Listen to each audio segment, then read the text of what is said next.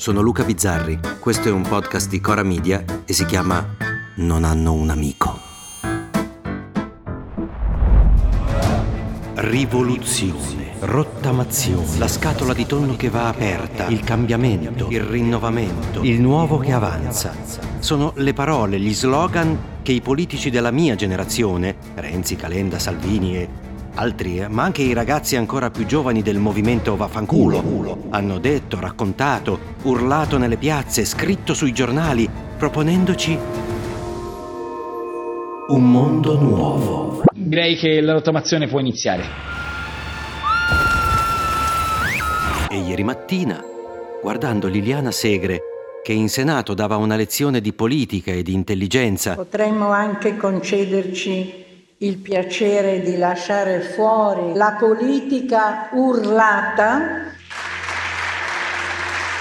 Vedendo questa donna che la rivoluzione invece l'ha fatta davvero, senza annunciarla, ma semplicemente rimanendo viva, continuando ostinatamente a respirare davanti alla merda che voleva affogare il mondo, l'unica cosa che ho notato di diverso è che l'aula del Senato non è neppure stata adeguata al numero dei senatori. Cioè, l'unica cosa nuova che si vede nel 2022 sono i posti liberi. E guardando quelle poltrone ormai inutili, non si poteva non pensare agli stadi semivuoti, quelli in cui la squadra di casa va male, quella in cui gli spettatori non ci sono perché la squadra sta andando in Serie B. L'unico cambiamento è questo. Per il resto siamo rimasti lì, negli anni 90. Siamo incastrati in quel decennio che si ripete in continuazione e al posto della Segre si siede Ignazio Benito La Russa, che già negli anni 90 collezionava cimeli fascisti. Vedi però sotto i piedi del duce gli ho messo la stella rossa.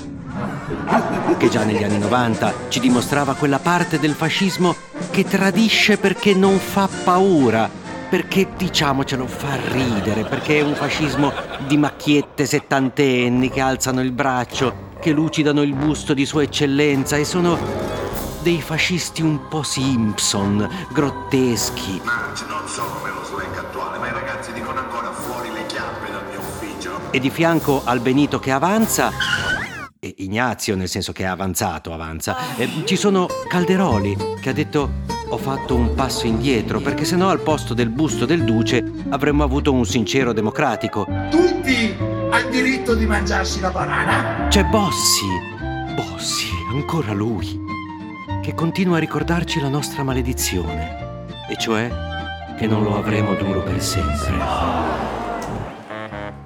E poi c'è Berlusconi. Per caso un paio di curiosità del programma?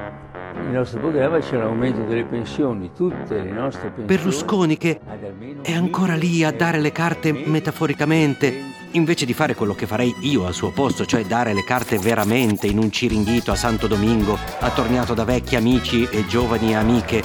E invece Berlusconi è ancora lì a condannarci a rimanere negli anni 90 e la mia generazione non c'è. E quando c'è, non fa delle grandi figure perché sta su TikTok a raccontare se stessa, a crogiolarsi guardandosi dentro il telefonino mentre ti spiega che ci vuole la cultura. Il Senato è un'istituzione veramente romana, anche se deriva dall'istituzione greca della gerusia, che soprattutto era eh, legata alle monarchie. E te lo spiega perché tu sei ignorante, lui no. E la cultura la imporrà ammorbando con le lezioncine ragazzi che invece passano le giornate a sentire Barbero. Molte sono parole che hanno a che fare con la violenza. Sono parole longobarde, guerra, zuffa, tregua, faida, spranga. Che quella cosa lì la sa fare, ma lui non lo sa perché si sta guardando allo specchio. Oppure la mia generazione ti tocca il gomito, ti fa vedere che è giovane, che abbiamo i capelli bianchi ma siamo bro. Bro. Siamo maledettamente bro. Bro. E i bro ci insultano. MB01 scrive un pensiero importante, ti cago in bocca. Ciucciamelo. E la novità diventa una signora che anche lei viene dagli anni 90, solo che allora era la più giovane, ma c'era e c'è ancora ed è al centro. L'Italia ha bisogno di questo. Meloni, e forse solo Renzi prima di lei, ci sta illudendo di poter essere il cambiamento. E forse lo aspettiamo così tanto questo cambiamento che i molti che l'hanno votata hanno accettato addirittura i vini del duce e le commemorazioni a Predappio pur di vedere qualcosa cambiare. Anche in peggio, guarda, fateci vedere qualcosa che cambia. Toglieteci dei diritti, guarda, fate qualcosa. Perché gli anni 90 durano da troppo tempo. Perché il 2022 è gli anni 90 pieni di botulino, incartapecoriti. Perché se cosa resterà degli anni 80 lo abbiamo saputo. Dei 90 non è rimasto niente, perché non sono ancora finiti, perché si trascinano stancamente, perché se la generazione di Gaber, come diceva lui, ha perso, la nostra, la mia, non si è neppure presentata in campo. È ancora negli spogliatoi a misurarsi il pisello. Le Parti démocrate italien, le parti que je dirige depuis mon retour à la politique active dans mon pays, est un parti. Non hanno un amico? Torna lunedì. Non hanno un amico è un podcast di Cora Media scritto da Luca Bizzarri con Ugo Ripamonti. La cura editoriale è di Francesca Milano. La post-produzione e il sound design sono di Filippo Mainardi. La supervisione del suono e della musica è di Luca Micheli. Il producer è Alex Peperengo. Le fonti degli inserti audio sono indicate nella sinossi.